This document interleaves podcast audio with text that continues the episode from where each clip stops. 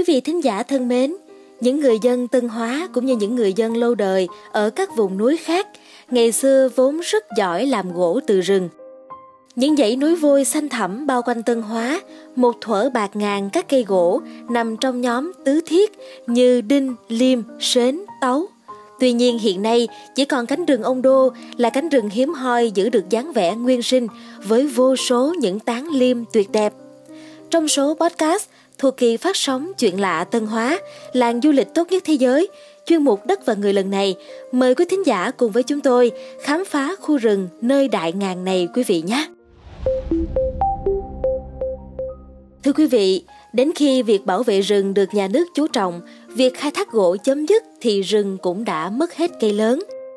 Chỉ còn cánh rừng ông đô ở cuối thôn năm xã Tân Hóa, huyện Minh Hóa, Quảng Bình vẫn giữ được dáng vẻ nguyên sinh với vô số cổ thụ mà nhiều nhất là liêm tuyệt đẹp. Đặc biệt hơn cả là chính nhờ cánh rừng này mà ý thức bảo vệ rừng của người dân được nâng cao, giữ thiên nhiên bền vững cho muôn đời sau. Ông già vui vẻ nói với chúng tôi bằng giọng sang sảng toát ra từ lồng ngực rằng ông tên thật là Trương Xuân Đô, sinh ngày 5 tháng 2 năm 1951. Con trai út trong nhà có ba người chị gái. Ông vừa nói vừa phe phẩy quạt, vừa nói vừa than trời nóng, trong khi chúng tôi mặc thêm áo khoác vì ngoài trời mưa phùn. Thấy thân hình vạm vỡ và nghe giọng ông Đô nói mới hiểu vì sao người dân Tân Hóa vẫn hay nói hồi trẻ ông thuộc hàng khỏe nhất vùng. Kể chuyện đời mình, ông Đô hay nói rất rõ cả ngày tháng năm như để chứng minh trí nhớ của mình rất tốt. Ông được 4 tuổi thì mẹ mất, đến năm 14 tuổi thì cha cũng mất nên ở với chị gái. Ông kể trên thôn Cổ Liêm hồi nớ mở trường học, mình đi học trễ, học tới hết lớp 5, vào năm 1968 thì bỏ học để ra ở riêng, chứ chị hay đau yếu không còn nuôi cho ăn học được. Lúc đó ở đây có một trạm giao liên, có y sĩ Luân trưởng trạm gửi mình lên thị trấn Quy Đạt học y tá. Thời chiến tranh, ông Đô học hết khóa y tá 3 tháng thì quay lại trạm giao liên, trở thành thầy y của làng. Rồi phụ trách luôn phần chèo đò đưa khách qua lại giữa làng với con đường đi lên Quy Đạt. Lúc ấy vẫn chưa có cầu và còn nhiều cách trở vì các nhánh từ sông Rào Nang len lỏi qua nhiều vùng trũng. Thôn năm bây giờ cũng đã đông nhà hơn trước, chứ lúc ông Đô lên đây dựng nhà từ mảnh rẫy cha ông để lại từ thời kháng chiến, nơi đây còn là chốn thâm sơn cùng cốc không ai dám ở.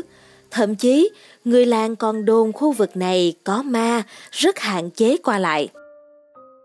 Ông Đô kể làm chúng tôi không khỏi ngạc nhiên về gốc tích khu rừng Liêm rằng Hồi năm 1982, công ty Lâm sản tỉnh có về đây khai thác gỗ.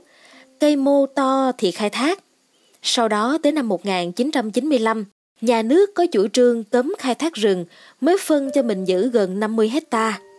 Trừ nhiều liêm to, họ gọi luôn là cồn liêm. Chớ hồi xưa ở núi Đá Giang Ni chỉ có một cây thôi, cây nớ bán kính gốc của hắn thôi cũng đã hơn hai thước. Vị trí cây liêm cổ thụ đó chỉ cách nhà ông Đô hiện nay chừng 500 mét, nay đã không còn. Dẫn chúng tôi vào rừng, ký ức của ông Đô trải dài qua lời kể từ những ngày kháng chiến chống Pháp. Thi thoảng ông cùng các anh chị phải theo mẹ và người dân đi vào nút dưới tán cây liêm duy nhất của rừng đá nhăn để tránh bom. Về sau hắn già bị gió mạnh gãy rồi chết, mà chung quanh đây toàn là cây con của hắn, hạt bay khắp nơi rồi mọc lên như ri. Cây ni hồi năm 1973 gốc cũng to, người ta sẽ sát gốc lấy gỗ để làm hầm trú bom. Sau hắn mọc lên hai nhánh mới sống tốt tới trừ nì, đúng hơn 50 năm. Ông Đô vỗ vỗ vào hai thân liêm, mỗi thân cây to hơn một vòng ôm người lớn cao vút lên trời. Nếu ông Đô không nói thì thật khó mà biết hai thân liêm nằm cạnh nhau vươn lên từ mặt đất này là từ một gốc. Cả khu rừng này hình như ông Đô đều quen thuộc từng cây. Ông Đô cười ha hả nói mạc liêm bay tới mô thì cứ ủ trong đất rồi mọc cây tới đó. Mình cũng bảo vệ theo tới đó. Nói nhiều thì nhiều chứ thiệt tình cũng không biết là mấy cây nữa tệ. Khu rừng Liêm nằm trên dãy núi đá văng sau nhà ông Đô năm qua vừa được cấp phép để khai thác vòng chạy xe địa hình 1,6 km cho du khách trải nghiệm. Điều khiển chiếc xe địa hình đi theo lối mòn xuyên rừng, Đâu đầu chúng tôi cũng thấy những cây cổ thụ cao vút che lấp ánh mặt trời. Những dốc cao gần như dựng đứng, những triền suối uốn lượn xanh biếc đều lọt thỏm trong sự trầm tịch ngàn năm của rừng nguyên sinh. Nhiều nhất vẫn là liêm, với đủ loại thân kích cỡ từ bằng bắp tay người lớn đến to quá vòng ôm, mọc lộn xộn chen lẫn giữa thảm rừng thường xanh. Mất khoảng nửa tiếng vất vả cho một vòng xe địa hình đi hết 1,6 km, chỉ là một khoảnh nhỏ trong phần rừng của ông Đô.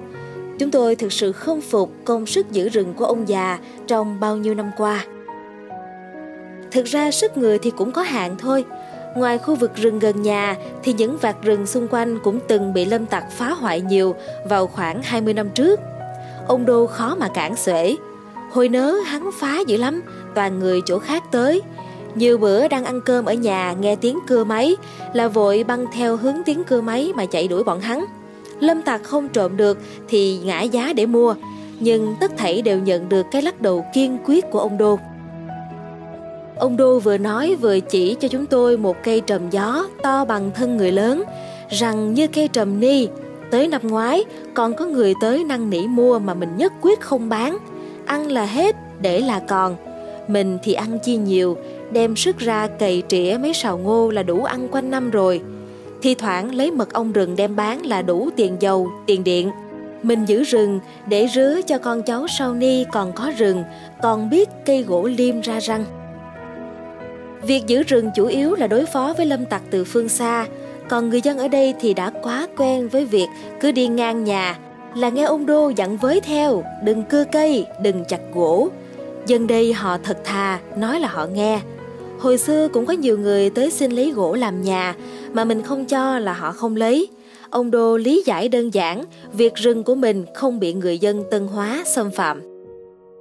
Anh Trương Văn Bình, người cháu họ ông Đô và cũng là hướng dẫn tour chạy xe địa hình, nghe vậy thì nói tếu táo. Ông Đô có một dàn con trai ai cũng to khỏe như ông, ông nói người làng nghe là phải rồi chứ có ai dám cãi. Nói vậy là vì ông Đô có đến 17 người con, ngoài ba người bị mất từ nhỏ, thì đến nay còn 8 người con trai, 5 người con gái. Những người con trai ông Đô sau này cũng được ông cho đất dựng nhà lân cận ở mé rừng này, cùng tham gia bảo vệ rừng với ông.